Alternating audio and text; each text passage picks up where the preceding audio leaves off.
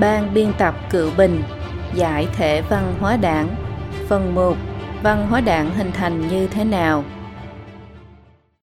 Chương 4 Biểu hiện của người ta sau khi bị cải tạo tư tưởng, Phần thưởng.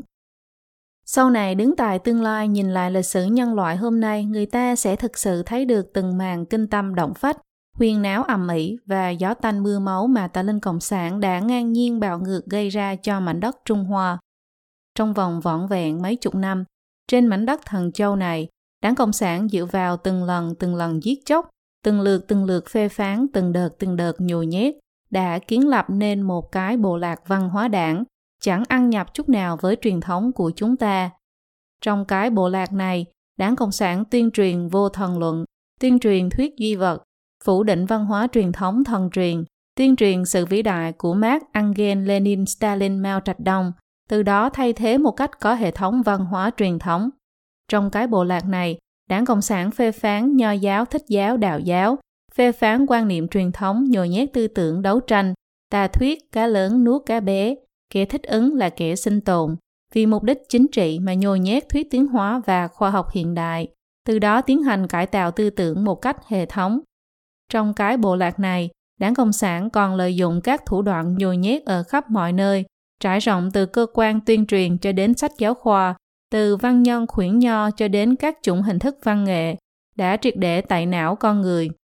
Than ôi, máu nhuộm thần châu, sơn hà đổi sắc, gốc rễ văn hóa thần truyền 5.000 năm đã bị đoàn tuyệt, người ta đã không còn công nhận tổ tiên hoa hạ, mà cam chịu làm con cháu mát lê.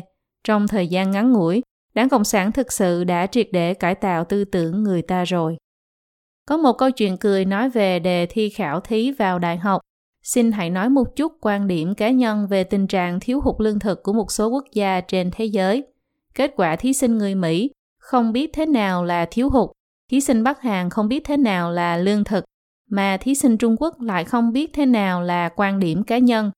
Câu chuyện cười này đã phản ánh tình trạng người dân Trung Quốc trong vòng mấy chục năm, sống dưới tuyên truyền và áp lực cao, cũng như thực tiễn vận động của Trung Cộng tư tưởng cá nhân đã trở thành vật hy hữu hiếm có rồi.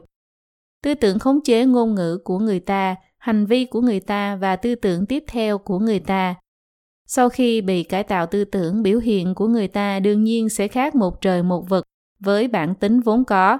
Người ta quen với việc dùng tư tưởng của ác đảng để suy xét vấn đề, dùng ngôn ngữ ác đảng dạy cho để nói chuyện, không tinh thần, làm việc gì cũng không tính đến hậu quả, chuyện xấu gì cũng dám làm, Trời không sợ, đất không sợ, miệng đài lời bẩn thỉu, hành vi thấp kém. Người Trung Quốc hiện nay, nếu bỏ đi văn hóa đảng thì đều đã không biết nói lời của con người bình thường, không biết dùng tư duy của người bình thường nữa. Có người nghĩ, đây chẳng phải là nói quá lên rồi. Ít nhất thì bản thân đảng Cộng sản cũng đều đang chế nhạo quá khứ. Hiện tại so với trước kia thì chẳng phải đã khác rất nhiều rồi sao? Năm 1979 là một mốc phân chia Hiện nay khi nói đến lịch sử 30 năm trước, người ta sẽ cảm thấy lúc đó thật là hoang đường khôi hài, cảm giác được tình thế hiện tại đã trở nên rất bình thường rồi. Đúng vậy, người ta không còn tin tưởng vào chủ nghĩa cộng sản nữa, người ta không còn nói về toàn tay chai sạn đầy thân lắm bùn nữa, người ta thậm chí cũng lớn tiếng hô hào phải khôi phục văn hóa truyền thống rồi. Thế nhưng, bản thân văn hóa đảng lại không hề cải biến, mà lại càng thành thục, Thế hệ lý luận của văn hóa đảng như vô thần luận, duy vật luận, tiến hóa luận và triết học đấu tranh vẫn là đá tảng của Trung Cộng và là nhận thức khoa học chung của người ta sau khi bị cải tạo tư tưởng. Thủ đoạn nhồi nhét mà văn hóa đảng dựa vào vẫn không hề thu hẹp lại, thuận theo việc TV ngày càng phổ biến, việc dùng thanh tình tịnh màu, sự lôi cuốn hấp dẫn để cải tạo tư tưởng của người ta càng trở nên dễ dàng hơn. Còn trước sự phổ cập của Internet, hơn lúc nào hết, Trung Cộng càng sốt sắng phong tỏa, lọc và giám sát mạng. Cái gọi là khôi phục văn hóa truyền thống của Trung Cộng là chiếu theo những mô thức tư duy như vô thần luận, di vật luận của văn hóa đảng để dùng trộn truyền thống sau khi tước bỏ nội hàm của văn hóa truyền thống.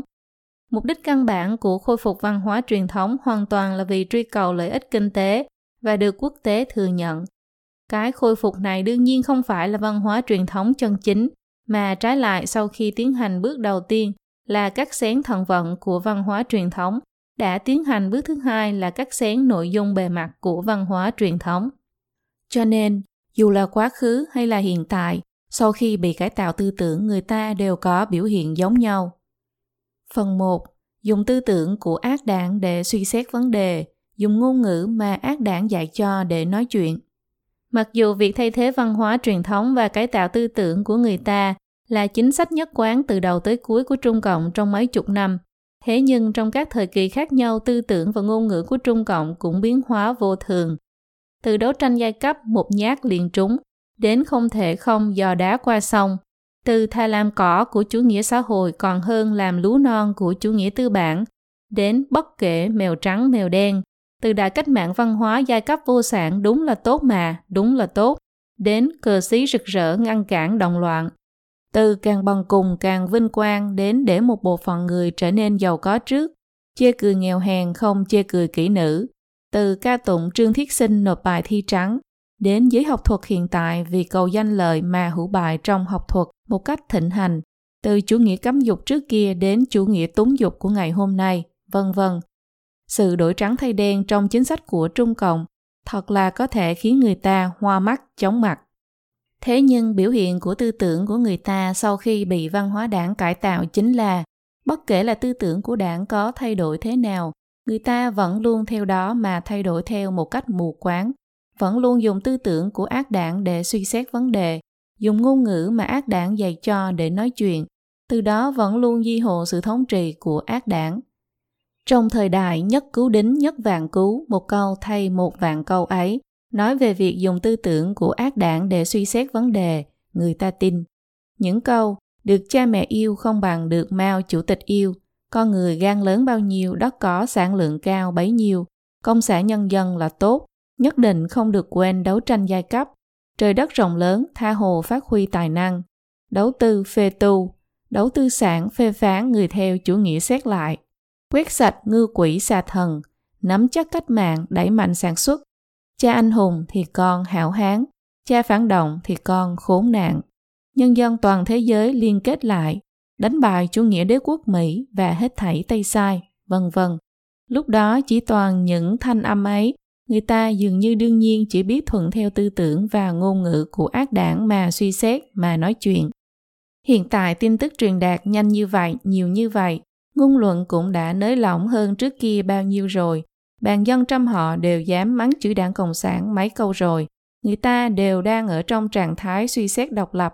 Làm sao có thể nói là vẫn còn dùng tư tưởng của ác đảng để suy xét vấn đề được. Ngày nay ai còn có thể khống chế tư tưởng người ta chứ? Vậy chúng ta cùng xem xem người ta hiện nay đều đang nghĩ những gì. Không có đảng Cộng sản thì Trung Quốc phải làm sao? Trung Quốc không thể làm dân chủ, nếu làm thì sẽ loạn, Đừng bám chắc quá khứ của đảng Cộng sản mà không buông, hết thảy phải nhìn về phía trước. Cho đảng Cộng sản thời gian, tự do dân chủ sớm muộn cũng sẽ đến. Nhân quyền là quyền được no ấm, ăn còn chưa đủ no, nói gì đến nhân quyền. Cái gì mà tôn giáo tín ngưỡng, ở đâu có thần, phải phá trừ mê tín, yêu chuộng khoa học. Việc xấu đều là vấn đề tố chất của những người cá biệt, bản thân đảng là tốt. Quốc gia lớn như vậy thay ai vào thì chẳng như nhau. Ai phản đối đảng Cộng sản, đó chính là làm chính trị, chính là bị người ta lợi dụng. Bắp tay không đọ được bắp đùi, có gì mà tranh cãi. Ổn định áp đảo hết thảy, khiến kinh tế phát triển rồi hãy nói, vân vân. Người ta thông thường cứ cho rằng những quan điểm này là bản thân suy xét lý tính độc lập, mà không phải đến từ nhồi nhét tuyên truyền một chiều của Trung Cộng. Người ta thực sự đang thực hiện suy xét một cách lý tính độc lập chăng? Kỳ thực không hẳn. Mọi người thử nghĩ xem, những quan điểm ở trên chẳng sót cái nào đều là đảng cộng sản, vì để duy trì thống trị mà tuyên truyền nhồi nhét, và đã tính toán mọi cách để người ta tiếp thu những thứ của nó. Chỉ bất quá, tạo phản cơ lý đã biến thành ổn định của đảng áp đảo hết thảy. Có thể nói khi người ta cho rằng bản thân đã thoát khỏi sùng bái mù quáng lại cảm thấy đã có lực miễn dịch đối với sự khống chế tư tưởng của đảng Cộng sản, thì văn hóa đảng lại đang kiểm soát mô thức tư duy của người ta một cách chắc chắn. Chỉ là vào 30 năm trước, tư tưởng của người ta phần nhiều là do bị đảng trực tiếp nhồi nhét vào mà thành như vậy.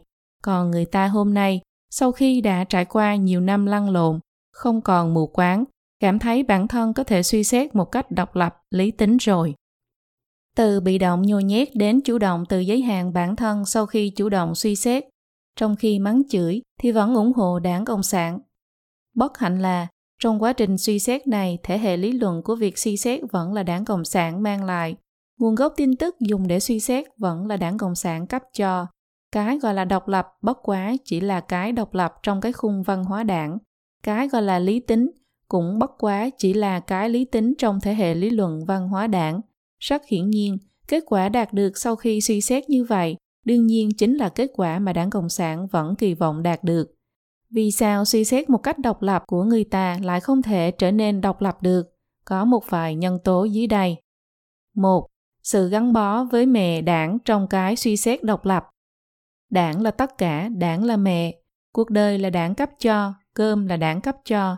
Cái chủng tình mẫu tử này đã sớm thâm nhập vào tâm con người đến vài thập niên. Mặc dù hiện tại không cao giọng ca hát lộ liễu rằng ôi đảng, mẹ thân ái của tôi, giống như trước kia, thế nhưng đảng không đâu không có mặt, uy quyền chí cao vô thượng, khống chế bát cơm manh áo của người ta, vẫn như trước đây, khiến người ta cảm thấy quốc gia chính là đảng, bát cơm là đảng cấp cho. Đảng Cộng sản là sự lựa chọn duy nhất của dân tộc Trung Hoa, coi những khái niệm như đảng, quốc gia, dân tộc lẫn lộn là một. Toàn bộ hoàn cảnh sinh sống dường như đều là đảng kiến tạo trợ cấp duy trì. Đây đã trở thành một đường biên. Khi người ta suy xét vấn đề Trung Quốc thì không thể vượt qua đảng Cộng sản. Tưởng tượng không ra rằng ngày nào không có đảng thì sẽ phải sống ra sao. Người ngoài giới rất khó hiểu được loại tâm thái này. Đứa trẻ lớn rồi chẳng phải sẽ cao chạy xa bay rồi sao? Thế nhưng hoàn cảnh có tính phong bế, áp lực cao của văn hóa đảng là khiến con người có thể già đi, nhưng tư tưởng lại không lớn lên được. Vậy đứa trẻ ấy có thể rời khỏi mẹ chăng? 2. Cơ sở lý luận của suy xét độc lập Cơ sở lý luận để người ta suy xét vấn đề vẫn là vô thần luận, chủ nghĩa duy vật biện chứng, chủ nghĩa duy vật lịch sử, tiến hóa luận, triết học đấu tranh và cái gọi là chủ nghĩa xã hội khoa học khiến người ta không tin rằng ngoài đảng ra còn có thần và trời tồn tại. Từ vựng cơ bản hoặc hệ thống ngôn ngữ mà người ta vẫn dựa vào để suy xét vẫn được phú cho cái hàm nghĩa của văn hóa đảng, đều là ngôn ngữ mà Trung Cộng dạy cho. Điều này khiến người ta chỉ có thể ở trong văn hóa đảng mà chuyển động, thậm chí đối với phương thức tư duy vượt khỏi cái đường biên không có đảng Cộng sản, người ta còn cảm thấy lơ mơ, hoảng sợ. Đồng thời vận động chính trị vẫn luôn không ngừng, ví như những cuộc vận động phản tự do hóa, trấn áp lục tứ và bức hại Pháp Luân Công trong những năm gần đây. Mỗi một cuộc vận động chính trị mang tính toàn quốc này đều là lại một lần nữa ôn lại và tăng cường một cách toàn diện đối với lý luận văn hóa đảng. 3. Tin tức không hoàn chỉnh ảnh hưởng đến quá trình suy xét. Nguồn gốc tin tức mà người ta dùng để suy xét vấn đề vẫn chịu khống chế nghiêm mật của đảng Cộng sản. Ngay cả tin tức phụ diện đều là dưới khống chế tỉ mỉ của đảng chuyển hóa thành tài liệu di hồ thiên hà của đảng một cách hữu hiệu. Tục ngữ có câu kim thính tắc minh, nghe ý kiến nhiều mặt thì sáng rõ vấn đề. Một cá nhân mà nghe hiểu được hai quan điểm trái chiều, hơn nữa lại cho rằng đều là lời có đạo lý, thì họ tóc sẽ bắt đầu tự mình suy xét lý tính một cách độc lập thực sự để thực hiện việc lựa chọn. Mà sự phong tỏa, lọc bỏ tin tức và tuyên truyền một chiều của Trung Cộng tạo thành việc tin tức không hoàn chỉnh một cách nghiêm trọng. Trên thực tế đã cắt đứt điều kiện tất yếu để đưa ra phán đoán chính xác của người ta. Bộ não có thông minh đến mấy, có nguyện vọng suy xét độc lập đến mấy, cũng không thể thoát ra khỏi tình huống nấu cơm không gạo, không bột đố gột nên hồ. Loại suy xét như vậy cũng không thể coi là suy xét lý tính độc lập được. 4. Cường quyền luận khiến suy xét của người ta trở nên vô nghĩa đảng Cộng sản là cường quyền, đảng là tàn khốc, chống đối lại đảng tuyệt không có kết cục tốt đẹp. Đây là công thức mà người ta đạt được sau mấy chục năm vận động, ngay cả với những người thống hận đảng Cộng sản, nhưng bởi vì sợ hãi chính trị cường quyền, khiến cho về mặt tâm lý suy xét rất khó vượt khỏi đảng Cộng sản, cảm thấy rằng anh có thể làm gì đảng Cộng sản đây, từ đó quay trở lại dựa vào tâm thái, nhìn thấu cõi hồng trần của Trung Cộng mà phụ hòa theo Trung Cộng, cũng theo đó mà cảm khái rằng không có đảng Cộng sản Trung Quốc phải làm sao. Một điều thường được người ta xem như tượng trưng cho sự nới lỏng ngôn luận, đó là ít nhất thì trong lòng có thể mắng chửi đảng Cộng sản rồi.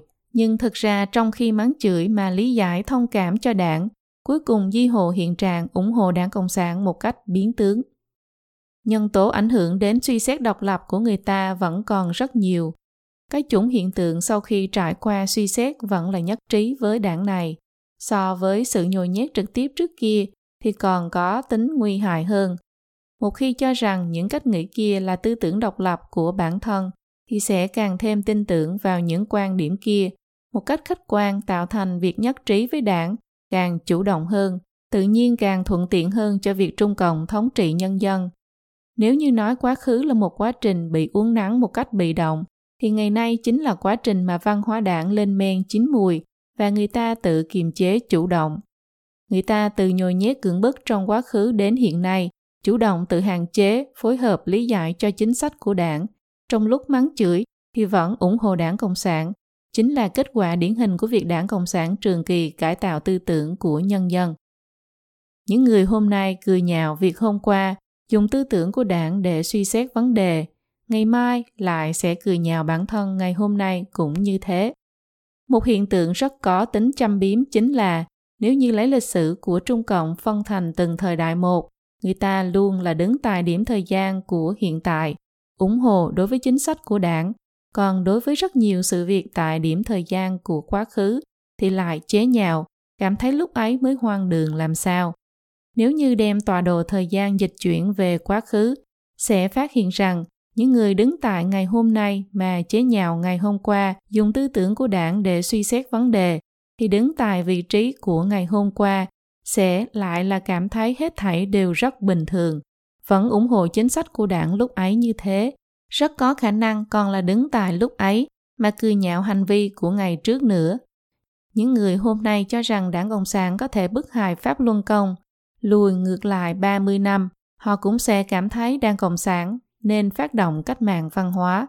Lùi về trước nữa, họ cũng sẽ cảm thấy đài nhảy vọt là anh minh chính xác y như vậy. Nói đến câu người có gan lớn chừng nào đất có sản lượng cao chừng ấy, người ta đều sẽ cười nhạo sự hoang đường của lúc đó.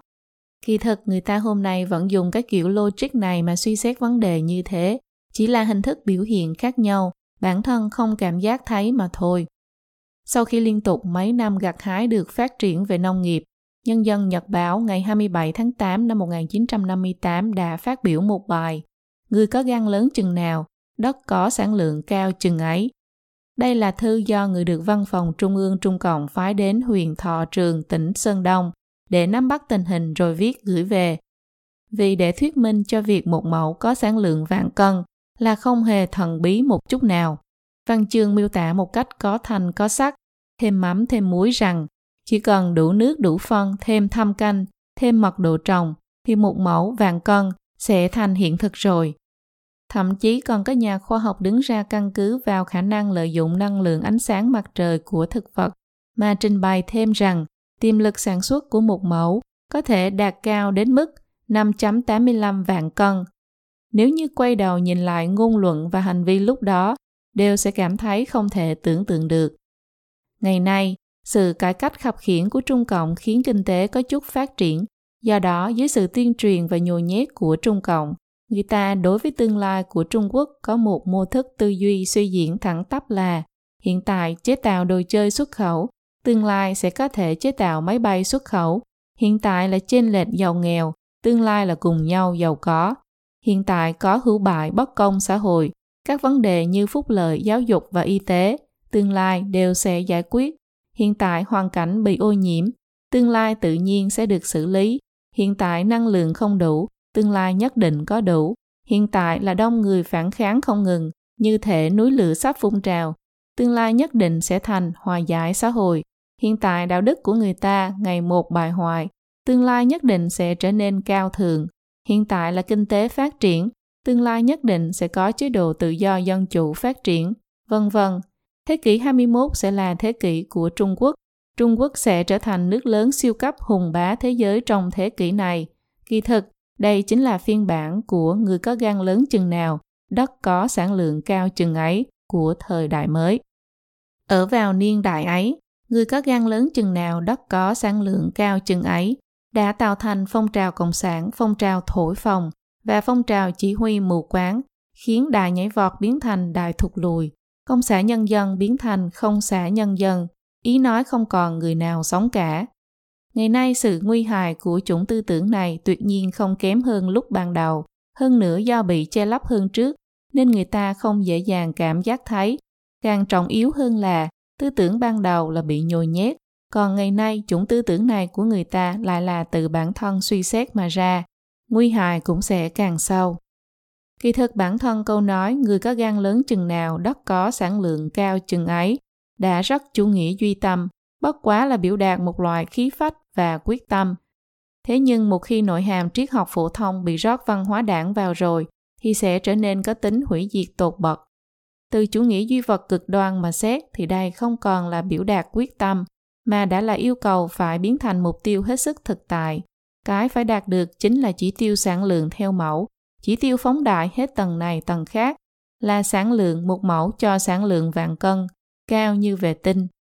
Đảng Cộng sản vốn không tin vào thần, điều nó truy cầu là cái tinh thần dám bảo nhật nguyệt hoán đổi trời mới, không còn biết kiên sợ là gì. Có điều kiện thì phải tiến lên, không có điều kiện thì sáng tạo điều kiện cũng phải tiến lên. Một thứ lờ mờ đã rót đầy tối tăm vào đầu óc của người ta. Từ đây chúng ta có thể phần nào thấy được văn hóa đảng đã làm miếu mó nhân tính thầm tệ như thế nào. Ngày xưa hô hào nhanh chóng tiến lên chủ nghĩa cộng sản, cổ động người ta bất chấp quy luật và hiện thực khách quan, phải là một mẫu cho sản lượng vàng cân, một mẫu sản lượng 10 vàng cân. Sự rầm rộ toàn diện cuộc khởi ngày nay cũng đang kích động người ta đối diện với khủng hoảng của Trung Quốc mà nhắm mắt làm ngơ, tin tưởng mù quáng vào Trung Cộng y như thế.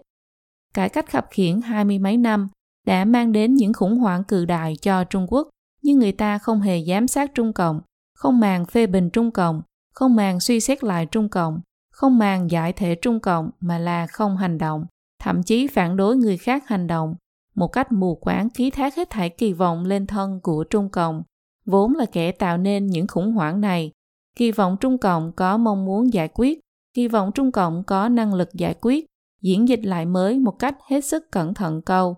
Người có gan lớn chừng nào, đất có sản lượng cao chừng ấy của thế kỷ 21 thì người có kỳ vọng lớn chừng nào thì Trung Cộng có thể có hy vọng lớn chừng ấy.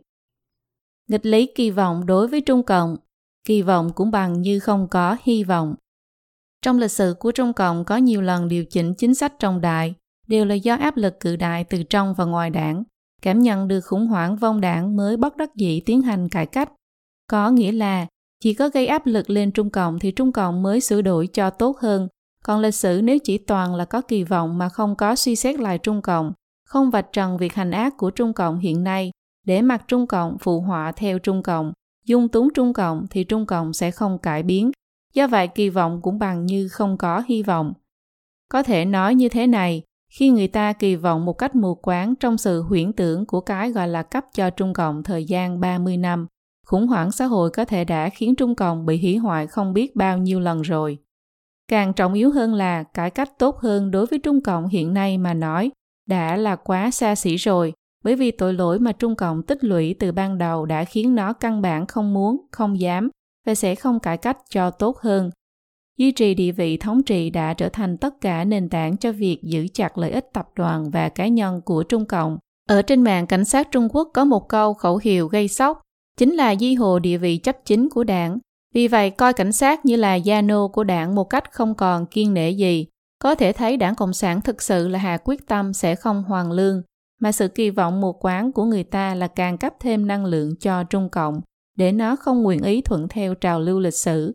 Rất hiển nhiên, Trung Cộng ngày nay đã trở thành chướng ngại căn bản để thảo luận lý tính và giải quyết vấn đề Trung Quốc. Chỉ có giải thể hết Trung Cộng, khiến nhân dân Trung Quốc không còn gì phải lo lắng mà phát huy hết thảy thông minh tài trí, tự do thảo luận phương hướng và tiền đồ của quốc gia, dân tộc mới thực sự có kỳ vọng. Tiếp theo chúng tôi đưa ra một vài ví dụ điển hình để nói rõ việc người ta ngày nay là dùng tư tưởng của ác đảng và ngôn ngữ mà ác đảng dạy cho như thế nào để suy xét vấn đề. Hiện tại sự chần chừ, nút thắt lớn nhất của người ta đối với đảng Cộng sản chính là cải cách mở cửa trong vòng 20 năm đã mang đến cho Trung Quốc thay đổi to lớn. Dưới loại xung kích như vậy, đối với việc nhận thức đảng Cộng sản như thế nào, đảng Cộng sản có thay đổi hay không, có hy vọng hay không, người ta đều đã trở nên vô cùng bối rối. Mục 1. Kinh tế phồn vinh bề mặt mang đến xung kích về thị giác. Hãy phát triển kinh tế đã rồi hãy nói. Xung kích thị giác và cảm quan đối với con người là to lớn. Dân chúng Trung Quốc vốn bị đảng Cộng sản chỉnh cho sợ, làm cho sợ nghèo, nên sau khi đã có một chút cải thiện trong cuộc sống, liền rất dễ dàng hài lòng rồi, lại trải qua những tuyên truyền như ngày tháng tốt đẹp, thịnh thế đại liên hoan, tên các bài hát hay hát ở Trung Quốc năm này qua năm khác của Trung Cộng, như thể lại sắp bắt kịp Anh vượt qua Mỹ, khiến người ta đều bị lân lân cả rồi. Trung Cộng lại thừa nước đục thả câu, dùng sự phát triển kinh tế để tìm chỗ dựa cho tính hợp pháp của việc chấp chính của nó. Kỳ thực kinh tế phát triển chẳng có chút quan hệ nào với Trung Cộng, công lao thuộc về nhân dân Trung Quốc cần cù lao động. Có người nói, chỉ cần có ngoại thương đầu tư, chỉ cần có nhà khoa học và kỹ sư trí tuệ, chỉ cần có công nhân chịu khổ nhẫn nại lao động và nông dân chịu thương chịu khó, thì cho dù mang đến cho nước nhỏ ở châu Phi, cũng có thể trong vòng hai mươi mấy năm mà nổi lên một thế giới vật chất phồn vinh. Thế nhưng sự phát triển khập khiển này có phù hợp với lợi ích lâu dài của dân tộc không? Vấn đề trình tự phát triển, cái gì trước, cái gì sau, quan hệ phụ thuộc lẫn nhau, vân vân là một trong những vấn đề tối cơ bản trong quản lý hiện đại. Thử nhìn xem đằng sau sự phồn hoa bề mặt của Trung Quốc là cảnh tượng như thế nào. Sự đình trệ của cải cách chính trị, sự dị dạng của thể chế kinh tế, sự bất công xã hội, hữu bại của quan trường, chênh lệch giàu nghèo, đạo đức xa đọa, phá hoại môi trường, tài nguyên thiếu hụt, đàn áp nghiêm trọng với nhân quyền, tín ngưỡng và đoàn thể tôn giáo, coi tự do dân chủ như địch, kìm kẹp đối với tự do cơ bản về ngôn luận và thông tin, nợ xấu của ngân hàng, khủng hoảng tài chính, xã hội đen, gái mại dâm, quần thể yếu thế, chiếm đại đa số nhân khẩu không có tiếng nói, vân vân, cho đến mâu thuẫn xã hội rắc rối phức tạp, phong trào bảo vệ quyền lợi nhân dân nổi lên liên tiếp và biểu tình phản đối đông người gia tăng nhanh chóng. Năm 2005 đạt 8 vạn, vân vân. Càng chưa kể đến có ngày tự nhiên nổi gió bão bất ngờ, trừng phạt và báo ứng. Chính quyền Trung Cộng dưới sự phồn vinh bề mặt tự như ngồi trên miệng núi lửa vậy. Cái gọi là tăng trưởng kinh tế nhanh chóng trên thực tế là lấy sự phá hoại môi trường và lãng phí năng lượng làm trao đổi. Nếu như tính đến sự đánh đổi về môi trường, thì GDP thực tế của Trung Quốc những năm gần đây là tăng trưởng âm. Đối với sự phát triển dị dạng nền kinh tế thành công tức thời của Trung Cộng, mang đến khủng hoảng tiềm tại và có thể là tai nạn cho dân tộc Trung Hoa, người ta không muốn nghĩ đến, không muốn đối diện. Một là khuất phục trước cường quyền của Trung Cộng, cảm thấy rằng nghĩ cũng không có tác dụng, còn tự tìm phiền toái. Hai là cảm thấy cuộc sống hiện tại đúng là đã tốt hơn một chút, quản chi cái kiểu phát triển này có thể tiếp tục hay không, chỉ quan tâm đến ngậm miệng phát tài lớn. Còn những chính khách và người buôn bán ngoại thương, chỉ vì kiếm tiền kia, họ chỉ mong muốn làm thế nào để có thể được chia một phần cuối cùng của chiếc bánh lớn thị trường thế giới. Mặc dù ngoại giới cho rằng phát triển của kinh tế sẽ mang đến cho Trung Quốc dân chủ và tự do, sự thực trong hai mươi mấy năm này đã chứng minh rằng ngoại thương không những không thể mang đến dân chủ tự do cho Trung Quốc, mà còn trở thành chất phụ gia trong chuỗi thức ăn hữu bại của Trung Cộng. Có học giả phân Trung Quốc thành ba thế giới. Thế giới thứ nhất sống trong các biệt thự để hưởng thụ đặc quyền đặc lợi. Thế giới thứ hai đang vì chỗ ở, y tế và giáo dục của con cái mà không dám tiêu phí. Thế giới thứ ba chính ở ranh giới no ấm mà khổ sở bươn trải.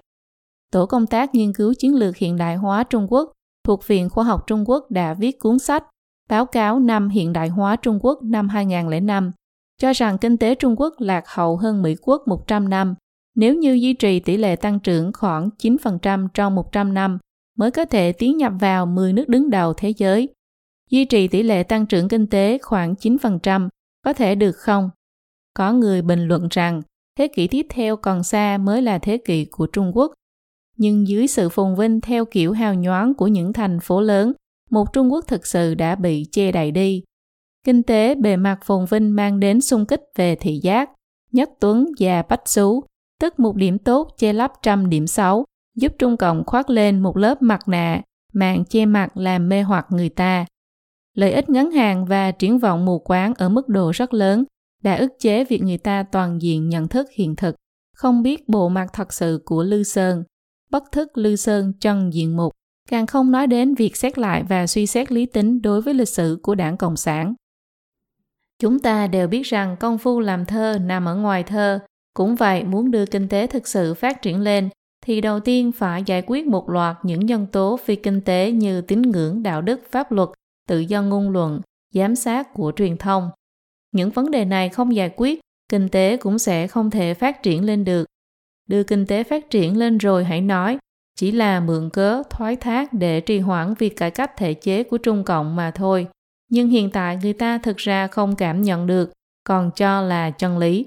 Kỳ thực chính là đã hãm nhập vào tư duy của văn hóa đảng, chiếu theo tư tưởng của Trung Cộng mà suy xét vấn đề. Nhân dân Trung Quốc hiện tại có rất nhiều tự do, nhưng đều tập trung vào cuộc sống cá nhân, thể dục và giải trí. Các phương diện khác thì lại là cấm địa. Các nước khác trong quá trình phát triển nhân dân là tích cực tham dự vào cải cách chính trị và chế độ, giành lấy các loại quyền lợi cho bản thân, mà nhân dân Trung Quốc hiện tại không phải như vậy. Đối với những dân chúng mà dám yêu cầu quyền lợi phản đối bức hại của Trung Cộng, rất nhiều người không những không hiểu mà còn phản đối người khác giành lấy quyền lợi. Bọn họ nguyện ý giao cấp hết thảy cho đảng Cộng sản, huyễn tưởng đảng Cộng sản tự động cải cách tốt hơn hoặc ban ân huệ. Năm 2003 ở Trung Quốc Đại Lục đã xuất hiện một bộ phim điện ảnh gây tranh cãi rộng khắp. Nó chính là series bộ phim hướng đến Cộng Hòa. Sau đó nó bị cấm chiếu. Bộ phim hài kịch đã phơi bày một cách chân thực vận mệnh thất bại tất nhiên của cuộc cải cách mở cửa vương triều nhà Thanh. Điểm này đối với Trung Cộng mà nói thì có mang tính kích thích. Vương triều nhà Thanh trước khi cải cách mở cửa là không có đèn điện, điện báo, điện thoại, cũng không có xe lửa và xe hơi. Trong mười mấy năm ngắn ngủi, bến Thượng Hải đã trở thành một trong bốn viên ngọc minh châu của thế giới, đã trở thành nơi vui chơi của các nhà thám hiểm của chủ nghĩa đế quốc. Ba con đường đại lộ lớn của nó đều là một dãy nhà vườn, bên bờ sông đều là một dãy nhà cao tầng, trở thành bộ mặt của kỳ đầu của cải cách mở cửa Trung Quốc. Nhưng cái thành tựu này có cứu được vận mệnh diệt vong của vương triều nhà Thanh chăng? Không cứu được. Năm 1905, Tôn Trung Sơn đã nói, nếu chỉ đơn thuần dùng biện pháp mà mang về những thứ văn minh vật chất của phương Tây như đường sắt, xe lửa, điện thoại, điện báo, mà không tiến hành cải cách chính trị, chỉ có thể mở ra thêm cánh cửa rộng rãi cho tham ô, hữu bại, biển thủ, lừa gạt ở trong nước.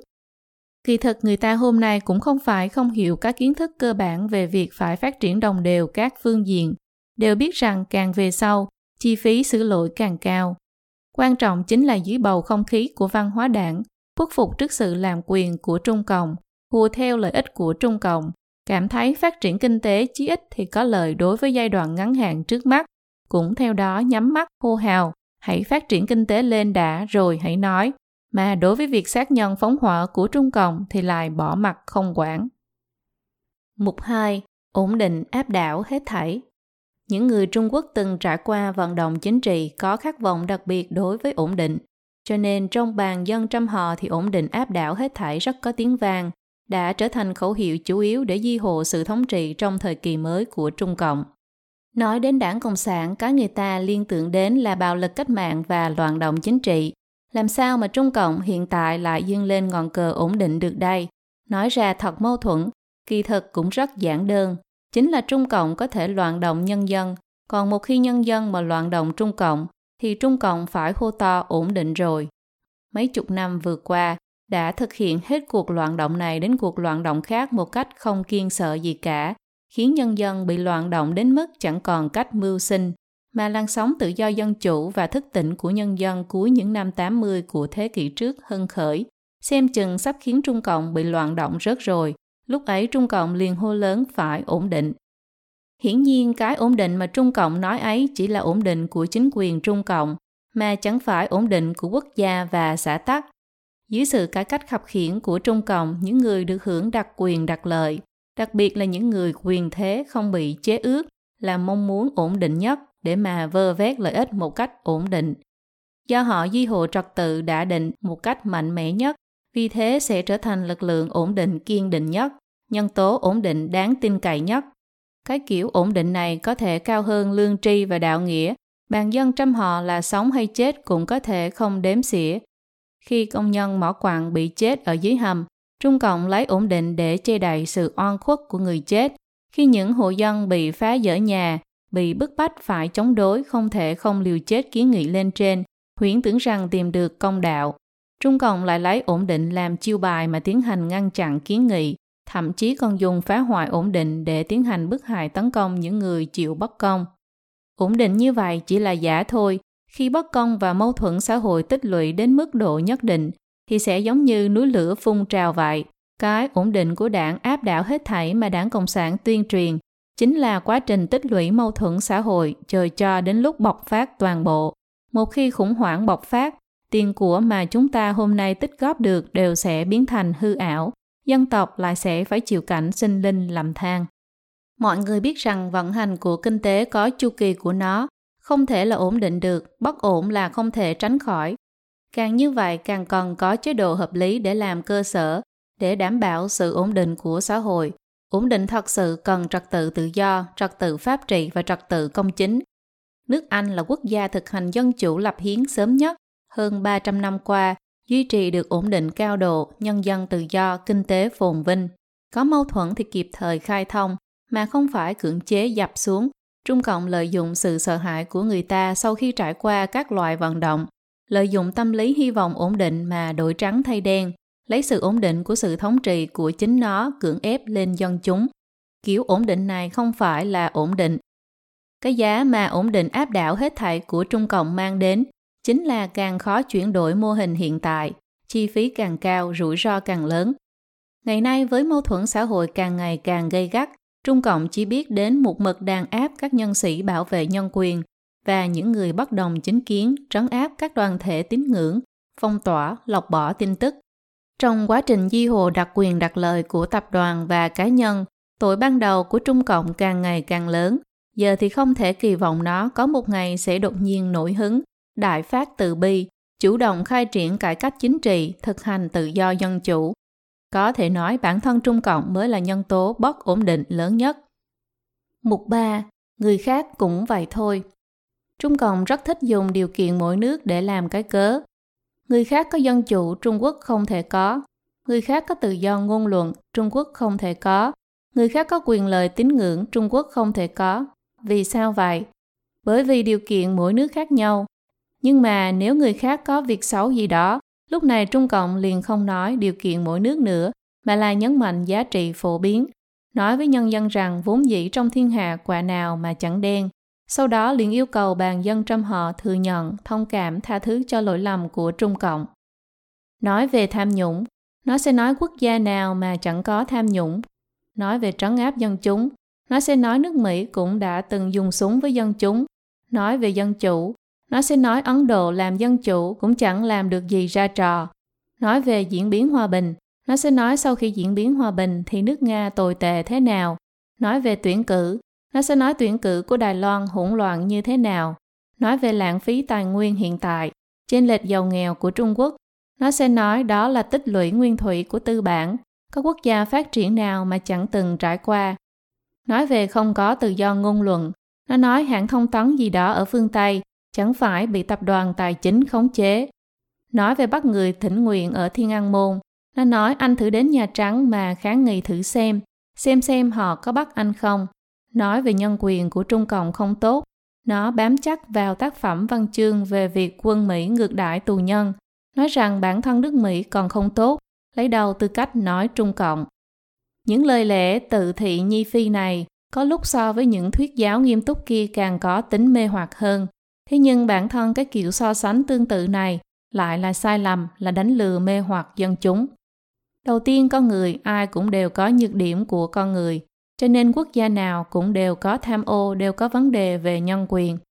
Chúng tôi không có ý biện hộ cho hành vi của quốc gia khác, chúng tôi chỉ là muốn chỉ ra các kiểu logic điên đảo thị phi, theo kiểu bởi vì người khác đã giết người, cho nên tôi cũng có thể giết người của Trung Cộng. Thứ nữa, khi báo cáo tuyên truyền những ví dụ tương tự kia, đối với bối cảnh phát sinh sự việc, quá trình và phương thức xử lý Trung Cộng thông thường đoạn chương thủ nghĩa, cắt lấy những nội dung có lợi, cố ý chê đại những điều bất lợi cho Trung Cộng. Chúng ta biết rằng, Xuất hiện vấn đề là một chuyện, còn phản ứng và xử lý vấn đề lại là chuyện khác. Còn Trung Cộng chỉ chú trọng thổi phồng sự phát sinh vấn đề, mà bỏ qua thái độ phản ứng và xử lý vấn đề của các quốc gia dân chủ từ chính phủ, truyền thông đến công chúng. Sự kiện quân Mỹ ngược đãi tù binh vừa xuất hiện, Trung Cộng liền làm ầm lên. Không nằm ngoài ý muốn nói rằng nhân quyền của nước Mỹ cũng tốt đẹp gì đâu, nhân quyền của Trung Cộng không tốt thì đã sao? Thế nhưng nếu như chúng ta xét thái độ xử lý của chính phủ Mỹ và Trung Cộng về kiểu sự việc này, thì sẽ phát hiện sự khác biệt rất lớn. Trên thực tế, sau khi xảy ra vụ việc, bản thân nước Mỹ là cả nước chấn động. Không chỉ truyền thông nước Mỹ bùng nổ mà ngay cả Tổng thống cũng ngay lập tức phản hồi, lập tức bắt tay điều tra. Tài liệu mà Trung Cộng dẫn ra về căn bản cũng đều là từ các báo cáo công khai của truyền thông nước Mỹ, mà Trung Cộng đối với việc hành ác về nhân quyền của chính mình thì lại một mực che đậy từ trên xuống dưới, còn không cho phép người khác được phơi bày. Đối với việc bắt người thỉnh nguyện ở Thiên An Môn, thậm chí là vụ thảm sát lục tứ ngày 4 tháng 6, có một cách nói, chính là anh đến trước Nhà Trắng mà kháng nghị xem họ có bắt anh hay không. Ở đây Trung Cộng đã tung hỏa mù cho một sự khác biệt căn bản. Điều Trung Cộng nói là có thể đăng ký diễu hành biểu tình, nhưng nó căn bản sẽ không phê chuẩn đơn đăng ký. Đối với người đã nộp đơn còn phải tấn công báo thù, càng không nói đến việc anh nộp đơn đến Thiên An Môn để biểu tình. Nhưng ở nước Mỹ, dân chúng có thể đăng ký đến trước Nhà Trắng để kháng nghị một cách rất dễ dàng. Hơn nữa có một số nhân sĩ kháng nghị chính là cố ý muốn để cho cảnh sát bắt đi để chế tạo hiệu ứng tin tức. Cảnh sát Mỹ thông thường sẽ chủ động hỏi người kháng nghị có muốn bị bắt giữ hay không. Căn bản không phải như những gì Trung Cộng tuyên truyền. Nào là trước Nhà Trắng ở nước Mỹ không cho phép kháng nghị, cũng sẽ bắt người như Trung Cộng thôi. Ngay cả nếu người kháng nghị có hành vi quá khích thì cũng phải căn cứ theo chế độ pháp luật mà xử lý. Còn có người nói rằng nước Mỹ cũng đã từng nổ súng vào dân chúng. Đúng là có. Đó là sự kiện thanh toán trợ cấp cho cựu chiến binh tham gia chiến tranh thế giới thứ nhất vào năm 1932. Hơn một vạn cựu chiến binh thất nghiệp đến tập trung ở trước tòa nhà Quốc hội Mỹ. Lúc đó Tổng thống Hoover đã hạ lệnh cho quân đội liên bang tiến vào Washington, giải tán dân chúng biểu tình dẫn đến việc hai người cựu chiến binh bị tử vong, nhiều người bị thương. Căn cứ vào các tài liệu lưu trữ xuất bản công khai của Mỹ như Bách khoa toàn thư, phim tài liệu, sách lịch sử, hồi ký, bọn họ lại không phải là chết do quân đội nước Mỹ, mà là bị cảnh sát ở Washington ngộ sát. Bất luận bản thân sự việc này thị phi thế nào, chúng ta cùng xem xem phản ứng của toàn bộ xã hội Mỹ đối với sự việc này. Đầu tiên, Chính phủ Mỹ bị các hãng tin tức truyền thông quật cho một cách vô tình. Thời báo New York đã báo cáo về quá trình của sự việc bằng hàng loạt bài dài kỳ trên trang nhất.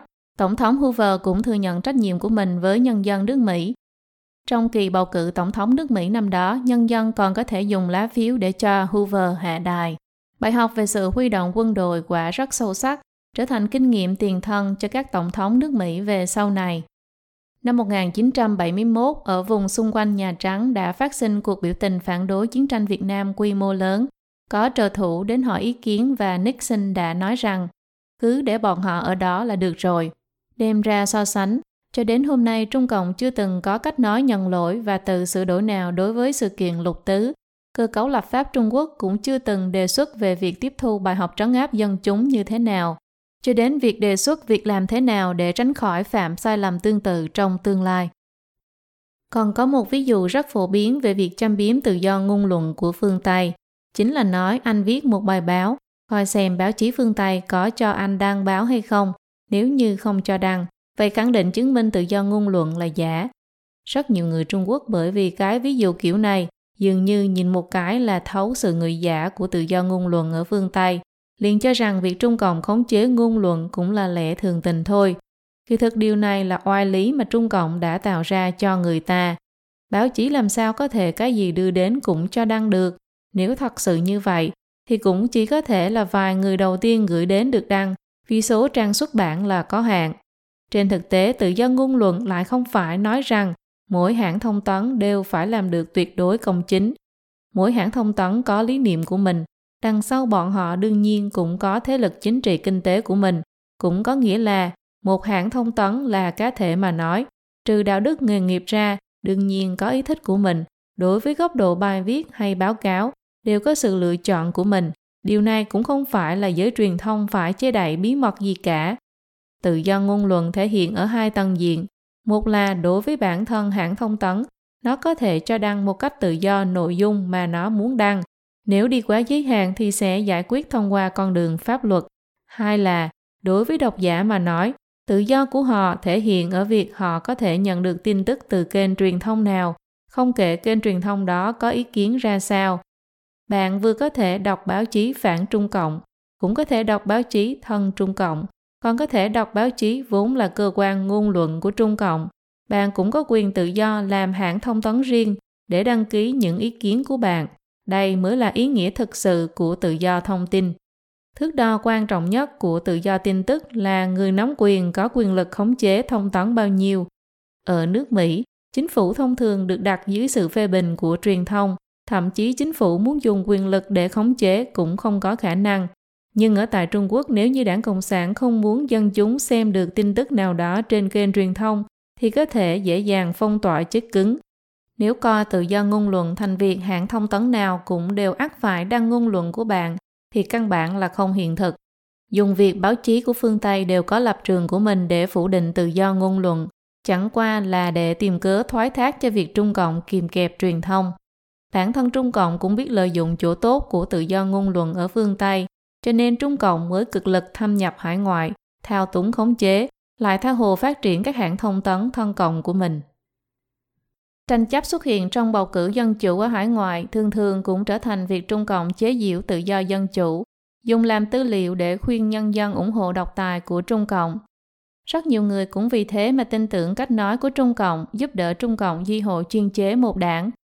Dân chủ có lẽ không phải biện pháp tốt nhất, nhưng mà so với đấu tranh trong bóng tối và khả năng mang đến loạn động của Trung Cộng, thì sự minh bạch của dân chủ, sự giám sát của truyền thông và sự độc lập của quân đội dù sao cũng là một lối thoát có thể tham khảo được.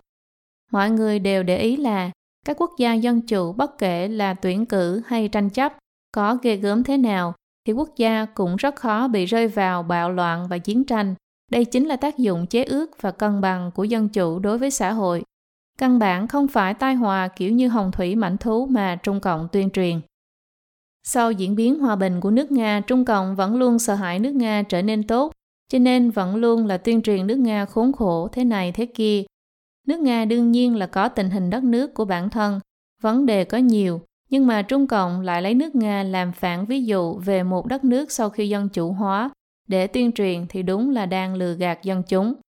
Một vài người Trung Quốc đến hải ngoại nghe được dự trữ ngoại hối của Nga đã tăng vọt so với thời quốc tế thứ ba, theo báo cáo vào tháng 7 năm 2006. Thực sự bất ngờ nghĩ người Nga không phải là ngay cả cơm cũng không đủ ăn sao. Dân chủ ở Ấn Độ cũng vẫn luôn là đối tượng bị Trung Cộng chế giễu, bị ví như tấm gương kinh điển về thất bại của dân chủ. Thế nhưng từ năm 1991, chính phủ Ấn Độ chính thức bắt đầu cải cách kinh tế cho đến nay. Những năm này, tỷ lệ tăng trưởng đạt 7%. Tỷ lệ tăng trưởng này đã rất gần với mức tăng của Trung Quốc. Ngành công nghiệp tài chính và thị trường vốn của Ấn Độ khá phát triển, hiệu quả kinh doanh khá cao, tỷ lệ nợ xấu ngân hàng thấp hơn 10%. Kết cấu kinh tế của Ấn Độ tương tự với một số quốc gia phát triển. Thêm vào đó, Ấn Độ có nhân tài kỹ thuật ưu tú mà chi phí lại thấp. Do vậy, có người dự đoán rằng Ấn Độ sẽ trở thành văn phòng của thế giới trong tương lai. Trên thực tế, Ấn Độ hiện nay đã trở thành một trong những trung tâm nghiên cứu phát triển trọng yếu của thế giới. Chúng tôi không có ý nói tốt cho nước Nga và Ấn Độ. Họ đều có vấn đề nghiêm trọng và biến số phát triển của mình, nhưng mà chúng ta không nên bị đánh lạc hướng bởi những tin đưa phiến diện của Trung Cộng, vốn là để duy hội cho đặc quyền đặc lời của nó, chứ không muốn toàn diện cải cách, không lặp lại luận điệu của Trung Cộng một cách không suy xét, hay chịu theo cách nói của Trung Cộng mà suy xét vấn đề. Trên thực tế, Đảng Cộng sản ở nước Nga vẫn là một tổ chức hợp pháp nếu như nhân dân nước Nga thực sự ưa thích đảng Cộng sản, thì hoàn toàn có thể bầu trở lại đảng Cộng sản trong khi tuyển cử. Người ta không chọn đi con đường này, khẳng định là đảng Cộng sản không được hoan nghênh. Đối với vấn đề phân chia của cả xã hội và bóc lột sức lao động mà Trung Quốc gặp phải hiện nay, có người dùng tích lũy nguyên thủy tư bản để hình dung, Ý nghĩa là trong quá trình hiện đại hóa của thế giới phương Tây cũng đã đi qua giai đoạn như thế này, cho nên cũng chính là chính thường thôi. Chúng tôi không thể nói sự tích lũy nguyên thủy này là đúng hay sai. Chúng tôi chỉ ít thấy được phương Tây sau khi tích lũy nguyên thủy, tư bản rất nhanh chóng được đưa vào tái sản xuất, đồng thời giai cấp hữu sản đang có yêu cầu rõ ràng về chính trị, tham dự chính trị, làm truyền thông, làm giáo dục, làm từ thiện, vân vân, trở thành lực lượng trọng yếu để củng cố trật tự xã hội. Mà tích lũy nguyên thủy dưới sự thống trị của Trung Cộng chính là kiếm tiền, kiếm đến mức không bao giờ dừng lại, sau đó chạy ra ngoài, hưởng lạc, hoàn toàn không có ý tạo ảnh hưởng gì đến chính phủ và đảng Cộng sản. So với tình huống của phương Tây lúc đó là khác nhau về căn bản, làm sao có thể kỳ vọng vào sự tuần hoàn lành mạnh sau khi tích lũy nguyên thủy được. Còn có một ví dụ tương tự thoạt nghe rất hợp lý. Nếu như anh mà lật đổ quốc gia và chính phủ, anh xem có quốc gia nào mà không trấn áp anh không? Đây là một vấn đề đánh tráo khái niệm rất xảo diệu, rất có tính mê hoặc. Kỳ thực cách nói này bản thân chính là biểu hiện điển hình của việc lẫn lộn khái niệm do Trung Cộng tuyên truyền nhồi nhét lặp đi lặp lại mà thành. Tội phiến động và lật đổ quốc gia là tội danh thay thế, về sau này mà Trung Cộng dùng để thay cho tội phản cách mạng trước kia. Tội danh này gồm những hoạt động thông thường liên quan đến nhân quyền và tự do ngôn luận, đều quy thành phiến động và lật đổ quốc gia, bản thân nó chính là xâm phạm nhân quyền. Rất nhiều những hành động bị Trung Cộng coi là phiến động và lật đổ quốc gia, tiết lộ bí mật quốc gia vân vân thì ở các quốc gia dân chủ ở phương Tây về căn bản lại chính là giành lại những quyền lợi cơ bản được hiến pháp bảo hộ. Chính phủ dân chủ làm sao có thể trấn áp đây? Làm báo mắng chửi chính phủ ở Trung Quốc đó chính là tội kinh thiên động địa, lật đổ quốc gia. Mở phương Tây là việc rất bình thường, căn bản không quan hệ gì với việc lật đổ quốc gia, trừ phi là chứa chấp vũ khí hoặc gây ra bạo động chủ nghĩa khủng bố. Việc gây ra chiến loạn và khủng bố xảy ra trên thế giới của một số ít tổ chức tôn giáo cực đoan cũng bị Trung Cộng dùng để phủ định tự do tôn giáo, làm tài liệu giáo dục phản diện mở lối thoát cho vô thần luận của Trung Cộng. Ngược lại, đối với việc rất nhiều những chính giáo chính tính đóng vai trò chủ lưu trên thế giới, mang lại ý nghĩa chính diện đối với đạo đức xã hội và nhân tính, thì Trung Cộng lại hết sức né tránh. Rất nhiều người không hiểu biết, vì đó mà thuận theo Trung Cộng nhất loạt tiến hành phê phán đối với tín ngưỡng, bài xích những nỗ lực tranh thủ tự do tín ngưỡng của người khác.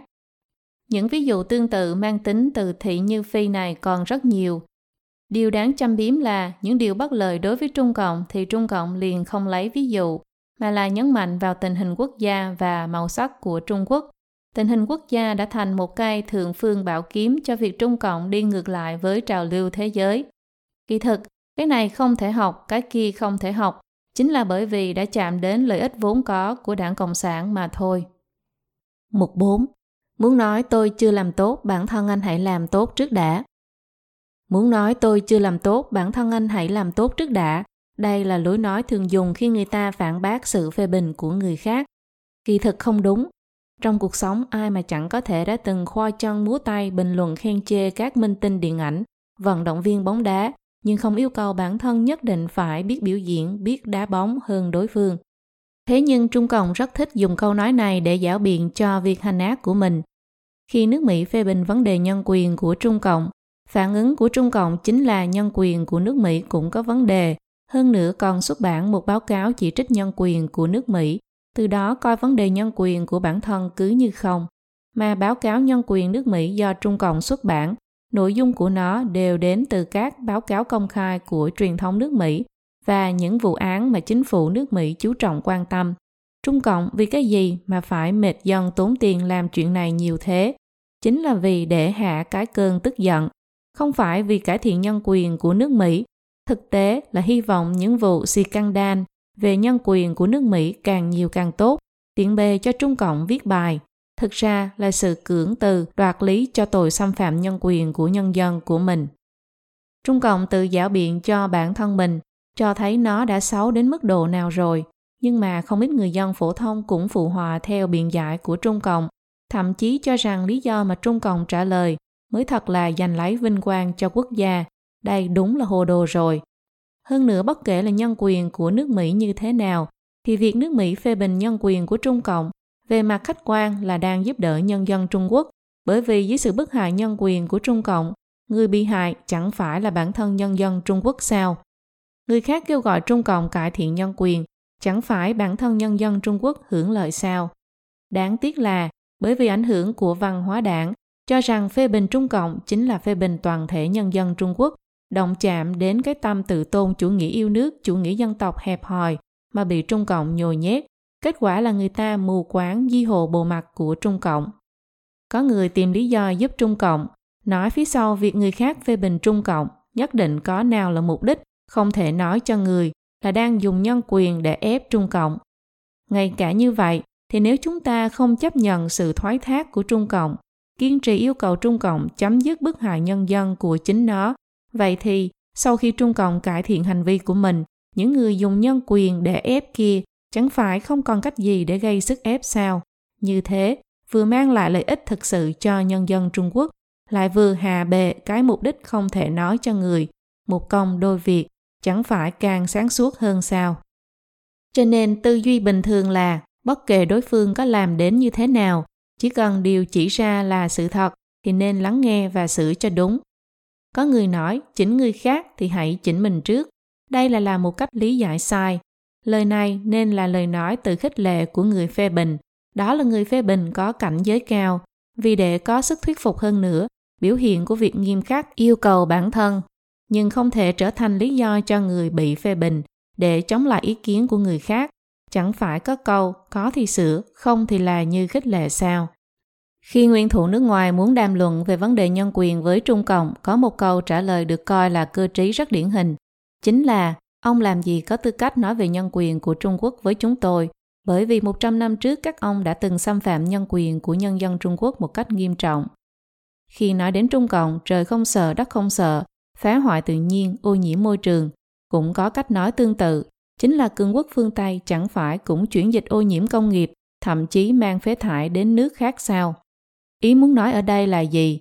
Chính là quốc gia phương Tây đã từng xâm phạm nhân quyền của nhân dân Trung Quốc. Vì sao đảng Cộng sản lại không thể xâm phạm nhân quyền của người dân Trung Quốc nhỉ? Quốc gia phương Tây có thể gây ô nhiễm Trung Quốc, còn đảng Cộng sản sao lại không thể gây ô nhiễm cho Trung Quốc đây? Trung Quốc nếu muốn đi theo thế giới hội nhập với trào lưu thế giới thì cần lắng nghe ý kiến của xã hội quốc tế Ngoài việc học tập kỹ thuật tiên tiến của người khác, còn phải nghiên cứu chế độ tiên tiến. Vì để hóa giải áp lực về các phương diện như nhân quyền, chủ nghĩa tự do của xã hội quốc tế, Trung Cộng vẫn luôn dùng cách nói nói tôi chưa làm tốt, bản thân anh hãy làm tốt trước đã, để vô lý cãi cùng, lừa dối dân chúng, bị tổn hại chính là lợi ích lâu dài của quốc gia và dân tộc. Mục 5. Đối với đảng Cộng sản phải nhìn nhận cả hai mặt tốt xấu của nó. Đảng Cộng sản tự biết nó đã làm đủ việc xấu rồi, cho nên hy vọng người ta có thể thấy được cả hai mặt tốt xấu của nó. Bản thân người dân cũng phụ họa theo nói rằng lẽ nào đảng Cộng sản một chút việc tốt cũng không có. Loại quan điểm này, nghe qua thì có thể có đạo lý, nhưng mục đích và hoàn cảnh của cái thấy được cả hai mặt tốt xấu này là gì? Một kẻ phạm tội giết người, giết người đền mạng, chịu theo pháp luật mà nói, chính là đã có thể định tội cho hắn rồi, nếu như ở trong tòa án yêu cầu đánh giá cả hai mặt tốt xấu, muốn lấy việc đứa trẻ đã từng giúp đỡ các bậc cha chú những việc như đẩy xe, trồng cây để giảm nhẹ tội giết người thì không thể chấp nhận được. Nếu lấy quốc gia và chính đảng để làm ví dụ, có thể xem một chút tình huống nước Đức trong Thế chiến thứ hai trước kia. Năm 1933, Hitler trở thành nguyên thủ của nước Đức. Chính sách kinh tế của ông ta khiến kinh tế của nước Đức liên tục tăng trưởng với tốc độ 100% trong nhiều năm. Tỷ lệ thất nghiệp của nước Đức từ 30% giảm xuống 0%. Vị thế quốc tế của Đức lúc đó tăng rất cao, bởi vì sau Thế chiến thứ nhất, Đức là nước bài trận. Các nước Anh Pháp đối với Đức hết sức kỳ thị, đòi bồi thường. Nhưng sau khi Hitler trở thành nguyên thủ, Đức đã trở thành cường quốc của châu Âu. Đặc biệt là năm 1936 đã tổ chức Olympic thành công ở Berlin, khiến cho rất nhiều quốc gia phải nhìn họ bằng một con mắt khác. Lúc đó Đức đã xây dựng những đường cao tốc mà đều có thể hạ cánh máy bay chiến đấu. Rất nhiều tuyến tàu điện ngầm đều được hoàn thành từ thời Hitler. Hơn nữa lúc đó Hitler nói muốn khiến mỗi một gia đình ở Đức đều có xe hơi riêng. Đấy chính là nguồn gốc của hãng xe hơi Volkswagen của nước Đức. Nhưng bất kể là Hitler về mặt kinh tế đã nỗ lực bao nhiêu, về mặt quân sự thu được thành công bao nhiêu, có người nói ông ta là nhà quân sự, hoặc là nhà kinh tế, thì những điều này đều không quan trọng bởi vì ông ta đã phát động đại chiến thế giới lần thứ hai, gây ra thương vong của 90 triệu người trên toàn thế giới, đã gây ra tổn thất 400 tỷ đô la Mỹ. Đồng thời ông ta đã tàn sát tàn khốc người Do Thái trong trại tập trung. Có 6 triệu người Do Thái vì ở trong trại tập trung trong Thế chiến thứ hai mà mất đi sinh mệnh. Những việc này đã đủ để xác định bản chất Hitler và Đức Quốc xã rồi, cho nên ngày nay nếu như bạn đến nước Đức, chẳng có ai nói chúng tôi phải tiến hành đánh giá cả hai mặt tốt xấu đối với Hitler và Đức Quốc xã. Hơn nữa, việc chứa chấp biểu tượng của quốc xã hoặc sùng bái Hitler cũng đều là vi phạm pháp luật. Chúng ta lại lấy người Nhật Bản làm một ví dụ. Quân xâm lược Nhật ở Trung Quốc nếu không tính việc giết người, thì nó còn làm nên nhiều đóng góp cho công nghiệp. Đặc biệt là ở ba tỉnh Đông Bắc Trung Quốc, nó mở công xưởng, mở công nghiệp khai khoáng, một mạch đến sau khi Trung Cộng đoạt được chính quyền. Khi đó rất nhiều những cơ sở công nghiệp cũ ở đây đều là cơ sở do người Nhật Bản lưu lại. Ba tỉnh Đông Bắc lúc đó được coi là địa khu có mạng lưới đường sắt phát triển nhất, cũng đều là người Nhật Bản làm. Thậm chí sau vụ thảm sát ở Nam Kinh, ở Trung Quốc, Nhật Bản cũng đã làm rất nhiều hoạt động văn hóa, ví dụ như lễ hội Vu Lan, đến hai bờ sông Tần Hoàng ở Nam Kinh xem thử, thì ở đó cũng là thuộc về nơi phồn hoa, đô thị, phú quý sung túc. Đại Thượng Hải ấy cũng là nơi có tiệc tùng ca hát mỗi ngày.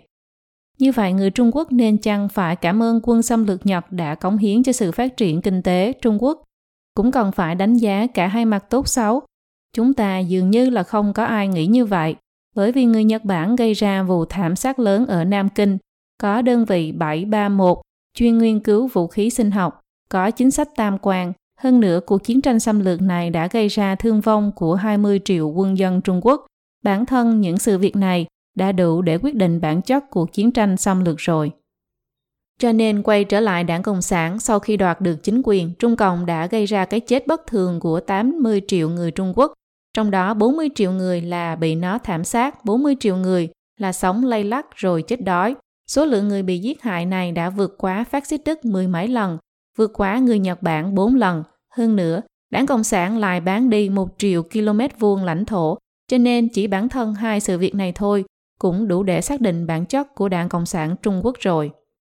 Từ một mặt khác mà nói, bản thân Trung Cộng khi làm các việc nó cũng thông thường không xem xét cả hai mặt tốt xấu, thông thường nó tuyệt đối hóa sự việc. Ví dụ trong cuộc trắng phản của nó, tại sao không xem xét cả hai mặt tốt xấu với những quan binh vốn là quốc dân đảng? Khi bức hài Liêu Thiếu Kỳ đã đảo Lâm Bưu Đặng Tiểu Bình, lúc ấy sao không xem xét cả hai mặt tốt xấu đối với họ đi? Ngày nay, khi trấn áp Pháp Luân Công, sao không hề nghe được một câu nói tốt, toàn bộ đều là những lời vu khống Pháp Luân Công. Cho nên từ biểu hiện của Trung Cộng mà nói, cái gọi là xem xét cả hai mặt tốt xấu của nó, trên thực tế chỉ là một loại sách lược mà nó dùng, tức tìm một cái cớ để duy trì sự thống trị của bản thân, để mọi người đối với nó có sự thông cảm ở mức độ nhất định. Nếu như thực sự muốn xem xét cả hai mặt tốt xấu, vậy thì Trung Cộng cũng nên đối diện với quá khứ, đối diện với sai lầm. Cái xem xét cả hai mặt tốt xấu mà Trung Cộng nói, kỳ thực chỉ là một cách che mắt. Nó trước hết tung hỏa mù, nói sự việc gì đó thì luôn nói có tốt có xấu, khiến người ta cảm giác rất là khách quan. Sau đó chuyển chủ đề một cái, xấu đã không nói nữa, cuối cùng là nói tốt. Cho nên Trung Cộng không để người ta xét lại quá khứ của Trung Cộng một cách triệt để toàn diện, những việc xấu nó làm là không để người ta nói, nếu nói cũng chỉ có thể chịu theo dòng điệu và thước đo của nó mà nói. Hậu quả của việc nói như thế, ngược lại là đánh bóng cho Trung Cộng hiện nay. Tại Warsaw, Thủ tướng Đức Willy Brandt đã quỳ xuống sám hối trước tội ác với người Do Thái, mà người lãnh đạo của Trung Cộng trước giờ vẫn chưa hề sám hối trước nhân dân toàn quốc. Nếu như ở Đức, thì phương châm hiện tại là tuyệt đối không được lãng quên, mà ở Trung Quốc lại là tuyệt đối không được nhớ đến. Nhưng một xã hội mà lãng quên lịch sử thì có thể tự cứu không? Mục 6. Quyền no ấm cao hơn nhân quyền Đối diện với trào lưu dân chủ trên thế giới, việc hành ác về mặt nhân quyền của Trung Cộng đã trở thành một cánh nặng lớn của nó trên thế giới. Vậy nên, nó sử dụng những nhà văn để bày đặt ra một cái oai lý về nhân quyền, quyền no ấm cao hơn nhân quyền, anh đến thử hỏi những người nông dân đói kém ở kia xem, bọn họ là cần cơm ăn hay là cần dân chủ tự do. rất nhiều người cũng sẽ dùng những lời này của Trung Cộng để bác bỏ các báo cáo của xã hội quốc tế phê bình nhân quyền của Trung Cộng. Trong sách giáo khoa chính trị của Trung Cộng và trong kỳ thi chính trị hàng năm đều có đáp án tiêu chuẩn đối với vấn đề này. Trong các trường hợp ngoại giao khác nhau, Trung Cộng thường có vẻ tự tin, mang một bộ mặt đàng hoàng. Người ta lặp đi lặp lại khẩu hiệu này là có nguyên nhân không tách rời đối với tuyên truyền và nhồi nhét của Trung Cộng. Kỳ thực, đây là một kiểu ngụy biện logic gây lẫn lộn. Nó coi tự do dân chủ thành một khái niệm trừu tượng, mà lấy điều trừu tượng này để tiến hành so sánh với cái cụ thể là đồ ăn. Thêm vào ám thị trình độ giáo dục của nông dân thấp, sẽ chỉ muốn thứ cụ thể, mà không hiểu được những điều trừu tượng. Từ đó đạt được rằng nông dân đều sẽ muốn cơm ăn. Thế là liền phủ định sự quan trọng của tự do dân chủ. Kết luận chính là quyền no ấm còn hơn nhân quyền. Chúng ta hơi hoán đổi cách nói một chút, cụ thể hóa tự do dân chủ, những người nông dân sẽ không bị lừa trong trò chơi con chữ của Trung Cộng. Gánh nặng quá lớn, áp lực đến mức nông dân không thể trở mình. Ngay cả bản thân Trung Cộng thừa nhận việc miễn giảm gánh nặng cho nông dân là một việc lớn liên quan đến quốc gia. Đối với những người nông dân bụng đói sôi cả lên, nếu như lấy câu chữ trừu tượng dân chủ nhân quyền chuyển đổi thành hành vi cụ thể chúng ta có thể hỏi như thế này. Nông dân chúng ta bị áp bức đến là khổ, tìm người để phản ánh tình huống của các vị, các vị có muốn hay không. Quan chức ức hiếp nông dân, sưu cao thế nặng nhiều thế, chúng ta bãi bỏ tên bí thư chi bộ xã khốn nạn kia đi, tuyển người chân chính, vì chúng ta mà làm thực sự một chút, mọi người có vui lòng hay không? Đối với đề nghị như thế này, các bác nông dân lẽ nào lại cự tuyệt? Bụng của người ta đói rồi, nếu mong muốn được giúp đỡ, thì đầu tiên phải phát ra thành tiếng, khiến người ta biết rằng bụng của các vị đói rồi. Chính là nói quyền ngôn luận so với quyền no ấm, còn cấp bách quan trọng hơn. Nhưng mà tại sao đối với sự dạo biện đảo lộn trật tự của Trung Cộng, người ta lại có thể vui vẻ chấp nhận, bảo sao nghe vậy? Cho dù người ăn không no, không có quyền nói, thì hiện tại chẳng phải có rất nhiều người đã ăn đủ no rồi sao?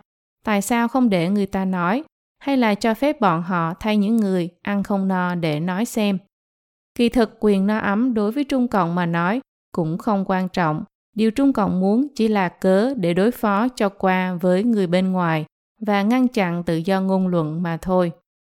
Những ví dụ tự thị như phi như trên vẫn còn rất nhiều rất nhiều. Sau khi văn hóa đảng cải tạo tư tưởng của con người, đích xác khiến người ta trao đổi bàn bạc rất khó khăn. Một vấn đề giải quyết rồi, lại có vấn đề khác nổi lên. Nếu muốn tránh được việc dùng tư tưởng của đảng để suy xét vấn đề tránh được việc dùng ngôn ngữ đảng dạy cho để nói thì một điểm rất quan trọng chính là phân tách các vai trò ra tách bản thân và đảng ra vượt qua được cái tâm tình về mẹ đảng đột phá được cái đường giới hạn không thể rời khỏi đảng không dùng vô thần luận di vật luận và triết học đấu tranh triết học thù hận của đảng để làm cơ sở cho tư tưởng của bản thân. Đối với những quan điểm tự thị nhi phi kia, thử xem xem nếu như bạn phù hòa với những quan điểm đó, rốt cuộc thì có lợi cho ai, là cổ đồng đảng làm việc xấu hay là giám sát đảng ức chế đảng không để nó làm việc xấu. Trung Cộng có thể biện giải cho mình, nhưng mà những người dân Trung Quốc không thể vào hùa theo. Khi người khác phê bình Trung Cộng, thì không phải là đang mắng chửi người Trung Quốc làm mất mặt Trung Cộng không có nghĩa là làm mất mặt nhân dân Trung Quốc. Có thể khiêu chiến với độc tài, vì sự thật mà hiên ngang bước ra, ấy là dũng sĩ thực sự, là sẽ được người đời tôn kính. Kiểu tôn kính này là tôn kính đối với nhân dân Trung Quốc.